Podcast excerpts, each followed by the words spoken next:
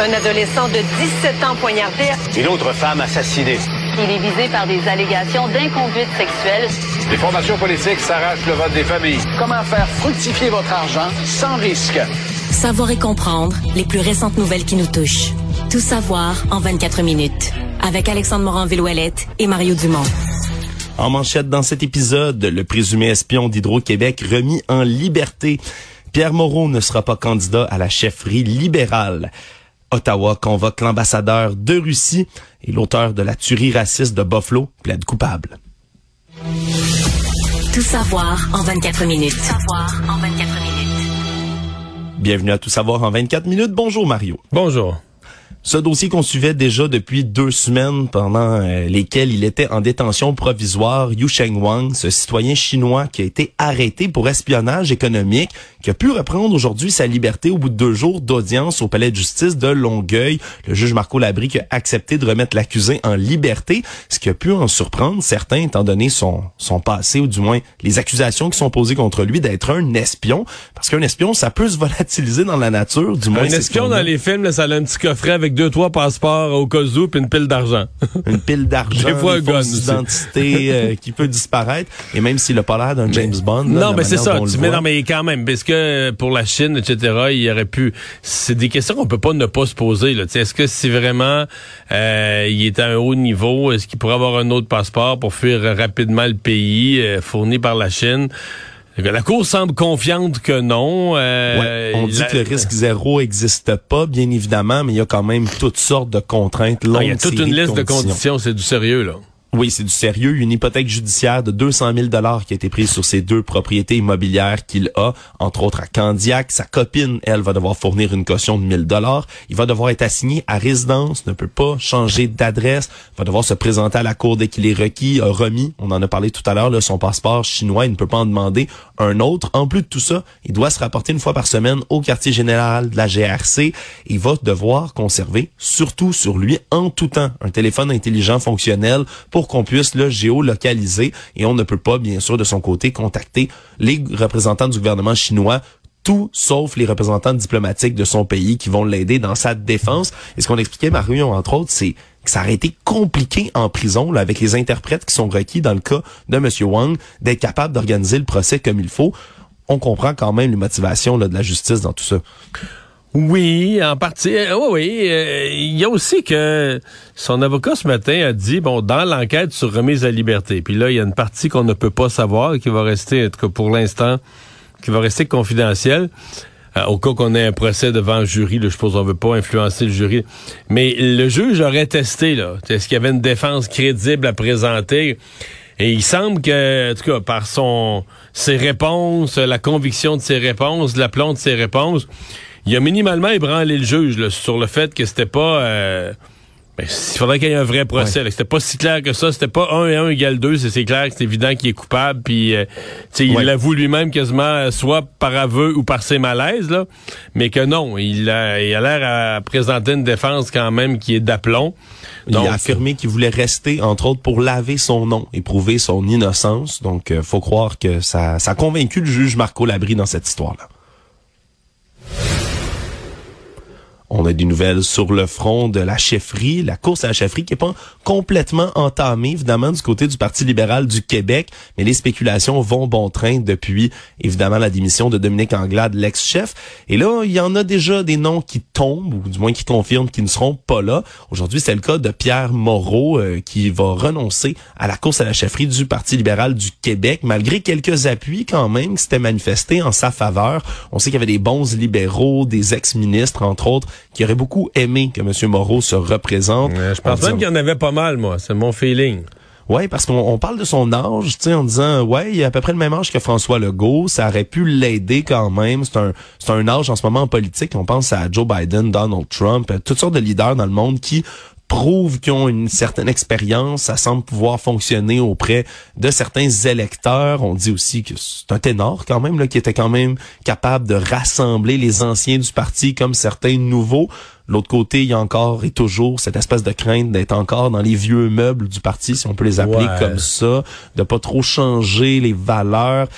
Toi, est-ce que tu penses que ça aurait été le, le candidat idéal peut-être dans cette situation-ci pour ben, le Parti libéral? En fait... je n'utiliserai pas l'expression candidat idéal, mais ça aurait été un candidat très fort. Mmh. Et une des craintes des libéraux, ou des libéraux en tout cas lucides, c'est qu'il n'y ait pas de course. Puis là, qu'on me comprenne bien, je veux pas être méchant, mais tu sais, donc il y avait une course avec juste André Fortin puis Monsef Déragi, juste ces deux-là.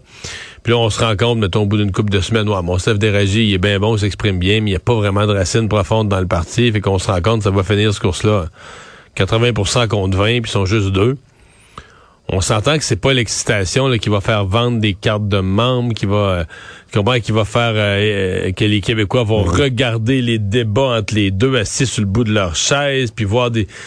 T'sais, c'est ça le danger pour le Parti libéral, c'est d'avoir une course qui est qui, qui est plate, là, qui est poche, qui est ordinaire. Ouais.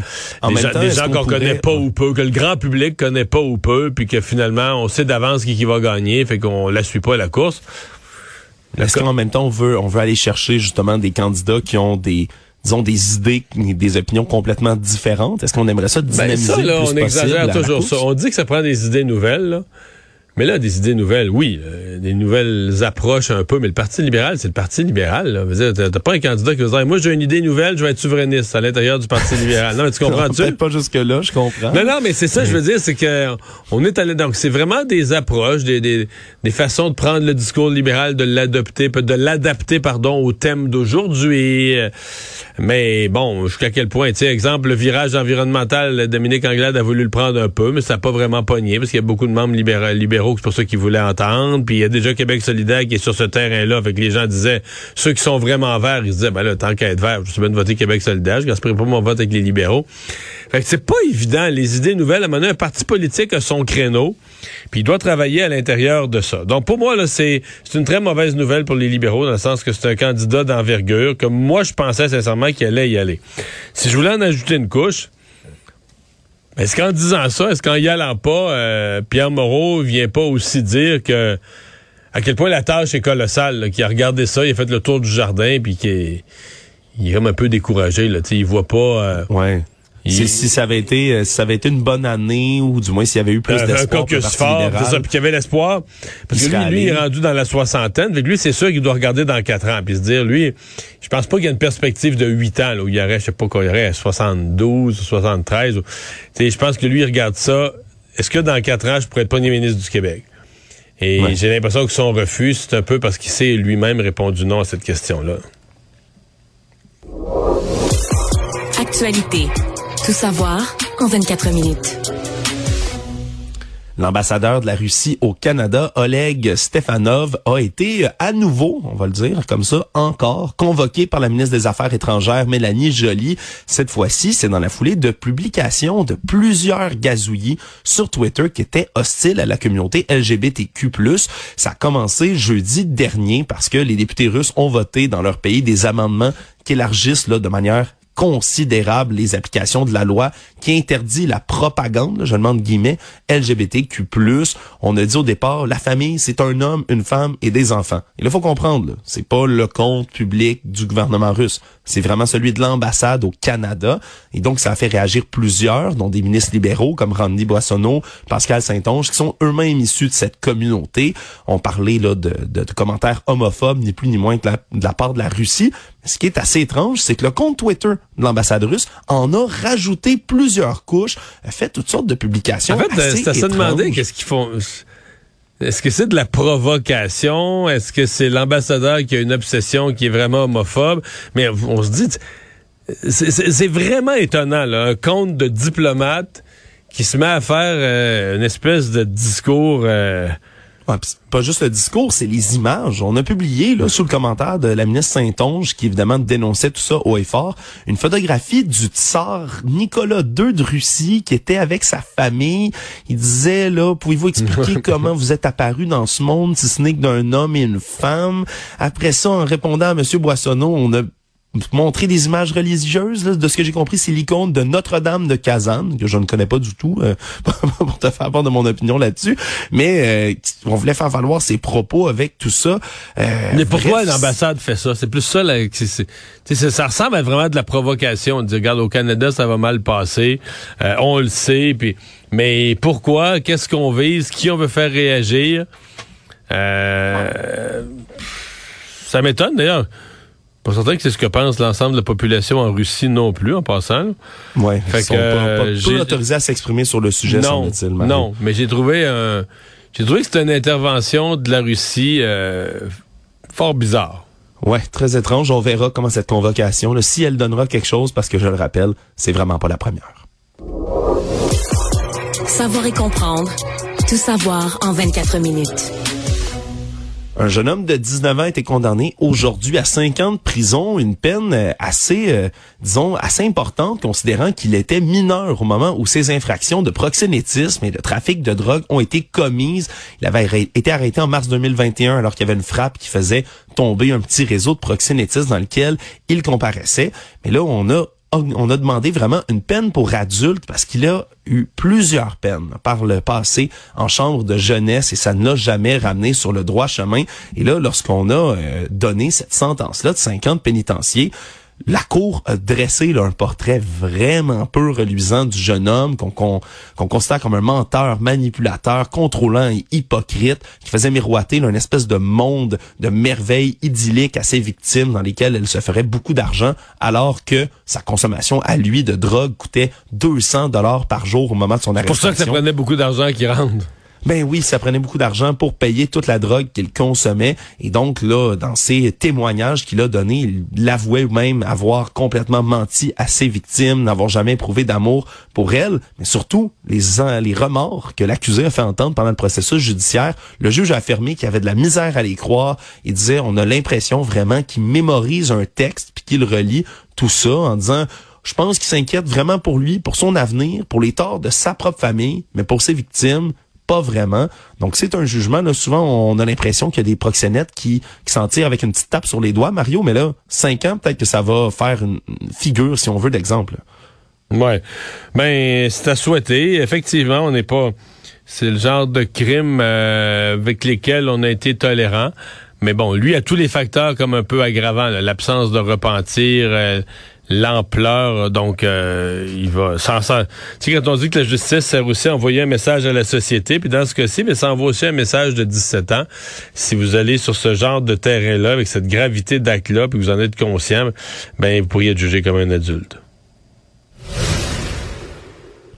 C'est aujourd'hui que la Société de transport de Montréal dévoilait son budget pour l'année deux mille vingt-trois. Là, c'est un peu l'ère des budgets euh, en ce moment, là, alors qu'approche le dernier mois de l'année deux mille vingt-deux. C'est un budget d'un virgule sept milliard de dollars qui a donc augmenté alors qu'il était de un virgule cinquante-huit milliard en deux mille vingt-deux. Mais c'est pas ça qui a retenu le plus l'attention, Mario. C'est que le trou financier dans lequel se trouve la S T M, lui, continue de se creuser. C'était quarante-trois millions de dollars de déficit l'an dernier. On est à soixante-dix-sept virgule sept millions de dollars pour l'année à venir. On parle entre autres de la hausse des coûts de déplacement, mais aussi l'entretien des trains Azur. Hein. On a l'impression que c'est encore tout neuf, euh, ces, ces wagons là qui sont apparus dans le métro, mais il faut tout de même les entretenir. Donc, on veut maintenir un niveau de service similaire à deux mille vingt-deux, mais il risque d'avoir aussi une hausse des déplacements. Mais le trou comme ça financier continue à se creuser. C'est quand même inquiétant quand on sait qu'on veut construire de plus en plus de transports en commun au Québec. Mais les gens le prennent pas. Parce que dans le fond, le trou, c'est beaucoup ça. Là. C'est que les gens... Euh, on veut continuer à rendre du service disponible parce qu'on veut pas réduire les heures, on veut pas réduire les fréquences de passage. On se dit faut encourager les gens à prendre le transport en commun, ça prend un bon service. Mais dans les faits, depuis la pandémie, on a un problème d'affluence. Au départ, on se disait bon, les gens vont pas travailler, mais là, bon, il reste du télétravail, ça a sûrement un rôle. Il y a quand même beaucoup de gens qui vont travailler, mais le transport collectif semble moins intéressant, moins inté- moins euh, attirant qu'avant. Là. C'est comme si une partie des gens l'ont délaissé. C'est ça le dilemme. Est-ce que tu... C'est tout ce que tu vas prendre comme geste pour réduire les dépenses euh, et, tu sais, mettre plus de minutes entre chaque passage ou d'en mettre moins tard le soir ou, tu sais, de, de réduire l'offre, ben c'est sûr qu'il y a quelqu'un quelque part qui va te dire, ben moi, là, là, le métro, je le prenais, mais là, je le prends plus, il est plus dans mes heures, et cetera. Et eux, ben leur but, c'est que une majorité de gens euh, utilisent le transport en commun. Donc, comment est-ce qu'ils vont, euh, comment est-ce qu'ils vont résoudre la quadrature du cercle, c'est la grande question. Tout savoir en vingt-quatre minutes. La police de Trois-Rivières continue de déployer toutes sortes d'efforts pour tenter de trouver un homme de quarante-quatre ans qui est porté disparu depuis samedi à Trois-Rivières. Pedro Eduardo Malpica Ramos aurait quitté le bar Le Zénob, qui est dans le secteur du centre-ville, à pied, vers deux heures et quart dans la nuit de samedi à dimanche.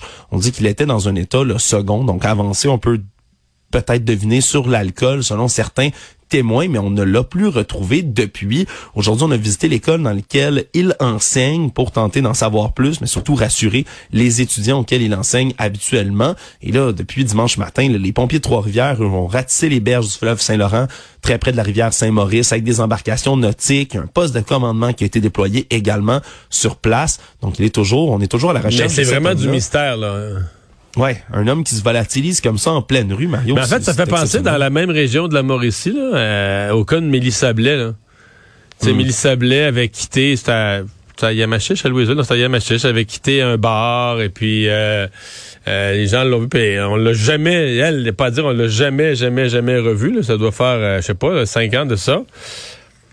On l'a jamais mm. revu. Elle est sortie d'un bar, il y a différentes hypothèses, mais on n'a jamais retrouvé...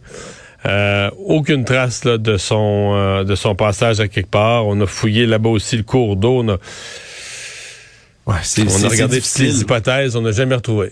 Ouais, c'est difficile dans ces cas-là. Là, surtout, ça peut être un mystère, mais quand des quand on n'a pas d'aide non plus des gens du public nécessairement. Là, les gens l'ont vu, mais tu sais, t'es à deux heures, deux heures et quart du matin, tu vois quelqu'un qui a l'air un peu chaud, qui sort d'un bar, tu sais.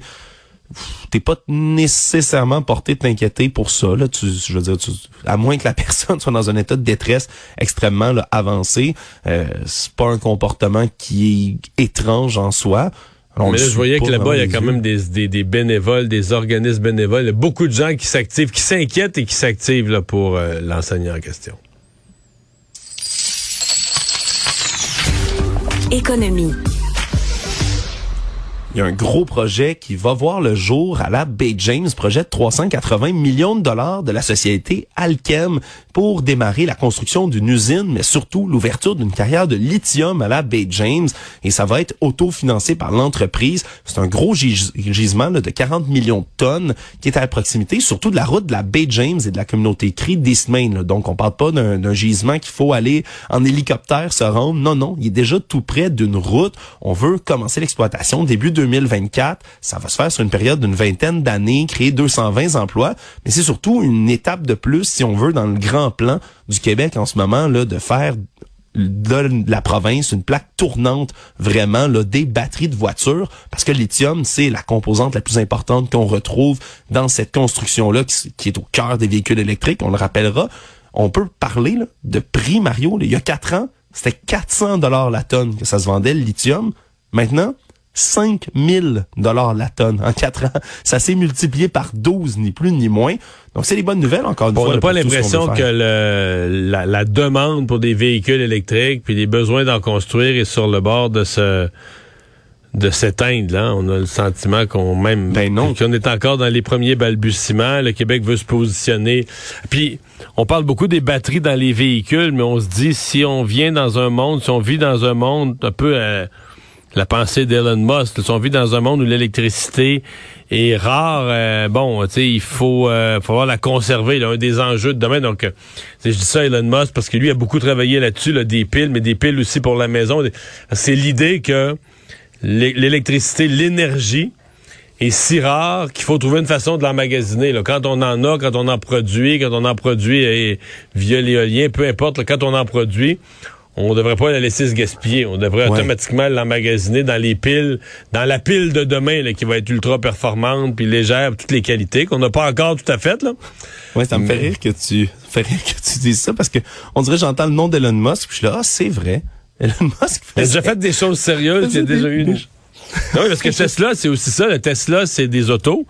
Mais techniquement, c'était aussi toute une idée de, de d'emmagasiner là, l'énergie, d'emmagasiner l'électricité dans les, la, la pile de demain. Oui, puis c'est une bonne nouvelle, surtout aussi, euh, si on veut, qu'on peut afficher comme ça de la, de, de la part de Québec sur les marchés internationaux. Parce que au moment où on a fait l'étude de faisabilité de ce projet-là, on estimait que ça allait être à peu près à une valeur de mille dollars la tonne. Puis déjà, à mille dollars la tonne, la rentabilité était considérée comme excellente, là, donc hors du commun. Si on est rendu à cinq mille, c'est cinq fois plus en ce moment. Et qui nous dit que ça augmentera pas encore. Donc, est-ce que ça va pousser d'autres entreprises à vouloir venir s'installer au Québec et à participer à cette espèce de grand projet d'avoir là, la chaîne complète des voitures électriques ici au Québec? Ben, ça reste à voir, mais c'est une très bonne nouvelle. Actualité. Tout savoir en vingt-quatre minutes. Une étude de l'Association québécoise de la défense des droits des personnes retraitées et pré-retraitées a été publiée aujourd'hui et démontre que près de la moitié des Québécois qui sont âgés de plus de soixante ans n'ont pas accès à un revenu viable qui leur permettrait de vivre dignement. On parle d'un, ni plus ni moins qu'un mouvement de pauvreté invisible qui touche les aînés. Et donc, on est sous le seuil des revenus viables à cinquante pour cent, mais si on compare, personnes âgées de vingt-cinq à cinquante-neuf ans, c'est vingt-neuf virgule six pour cent qui ont un revenu faible. Donc, c'est vraiment disproportionné du côté des aînés. Donc, on est, euh, on est quand même inquiet de cette situation-là. Est-ce que, est-ce qu'on a à s'inquiéter pour nos aînés, Marion? Ben oui, il faut, faut toujours s'en inquiéter. Il n'y a pas d'autre circuit d'avoir la distribution de de l'âge. J'ai l'impression que les, les, les, les très, très vieux là, doivent être ceux qui ont un revenu inférieur. C'est sûr que l'inflation fait énormément mal aux aînés parce qu'elle leur gruge pour... Alors, ouais, parce que l'inflation, ça aide les salaires des travailleurs actuels, mais quand t'es à la retraite... T'as pas d'augmentation de revenus proportionnelle, puis c'est pas juste ça. C'est que si tu t'étais ramassé trois cent mille dollars pour ta retraite, ben là, ton trois cent mille cette année, là, il vient de perdre sept à huit pour cent de sa valeur. Ouais. L'inflation vient gruger... Tu sais, l'inflation vient gruger la valeur de l'argent. On nous, parce qu'on on pense toujours à l'inflation en termes de les prix augmentent. Mais tu sais, tu peux le regarder à l'inverse. Là, tu peux dire, mon dollar vaut moins. Ouais. On, euh... Avant ça, avant ça, avec dix dollars, tu pouvais acheter ceci, ceci, cela. Là, ton dollar vaut moins. Avec dix dollars, tu peux même plus avoir euh, un petit paquet de deux poitrines de poulet. Donc, ton dollar vaut moins. Donc, la personne qui a, qui a préparé ses revenus de retraite, qui a trois cent mille dollars, puis elle avait prévu ça que sa retraite, ben son trois cent mille, il vaut moins. Avec le trois cent mille, la personne... Bon, là, il y a les taux d'intérêt qui, qui réaugmentent. Ça risque d'améliorer les rendements sur les placements. Ceci dit, il y a... Euh... Il y a une nouvelle réalité d'aînés, là. Puis je sais qu'on a été habitué dans le passé à toujours, toujours associer aînés et pauvreté. Il y a une partie, puis pas, euh, pas des pinottes, une partie importante des aînés euh, d'aujourd'hui, là, ceux qui prennent leur retraite, ceux qui l'ont pris dans les cinq dix dernières années, là, les plus jeunes des aînés, euh, qui ont des fonds de pension à job, qui en ont eu, qui ont pris des R E E R, là, qui ont goûté à ce nouveau programme là, tu sais, qui leur permettait d'économiser de, d'économiser de l'impôt à chaque année, mais de mettre de l'argent de côté pour leur retraite. Donc, c'est pas vrai. Là. C'est pour ça que quand on arrive, tu sais, la semaine passée, je pense que la S T M avait un projet de, de mmh. donner la... la aux, aux personnes âgées là, tu sais, la, la passe gratuite, là, l'utilisation du transport en, en commun gratuit. Puis moi, euh, bon, je sais que c'est bien populaire, les aînés aiment ce qui est gratuit, mais moi, j'étais vraiment pas sûr. À cause de ça, je me disais, non, mais est-ce que les aînés, encore aujourd'hui, sont les vraiment les plus, plus pauvres de la société? Il y en a, mais les aînés comme génération, de dire qu'ils sont tous les plus pauvres de la société, à mon avis, c'est plus aussi vrai ça, en deux mille vingt-deux. Là. Le Monde. Le jeune suprémaciste blanc qui est accusé d'avoir perpétré en mai là, une tuerie raciste à Buffalo dans un supermarché où il a assassiné dix personnes noires a plaidé coupable de meurtre raciste et d'actes de terrorisme devant la justice de l'État de New York.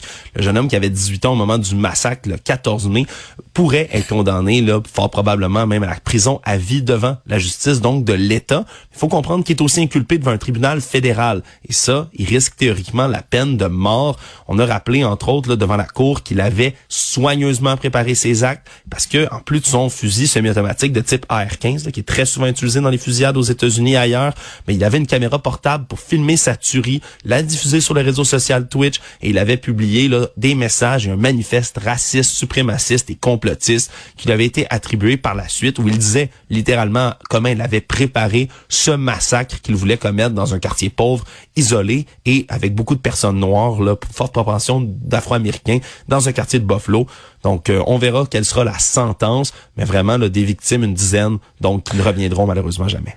Je, je, je connais pas assez la justice américaine pour me, me prononcer, mais de plaider coupable, on se dit souvent, tu sais, plaider coupable, là, tu réduis potentiellement, tu vas chercher une clémence du juge, tu évites un procès, t'sais. Mais quand tu as commis un acte comme ça, est-ce que parce que tu plaides coupable, tu te soustrais au, aux peines les plus sévères, de, de, de croupir, surtout, surtout aux États-Unis, de croupir en prison jusqu'à la fin de tes jours, je sais pas. Je, je, je... Ou même d'être exécuté dans ce cas-ci. Oui, exactement. Donc, je sais pas, est-ce que le, le, le fait de plaider coupable euh, vaut vraiment euh, quelque chose de, compte tenu de la gravité du geste? Euh, ça me, ça m'échappe. Je dois pas bien connaître la justice euh, américaine. En tout cas, il y aura certainement évité euh, un procès. Là, tant mieux pour les familles des victimes.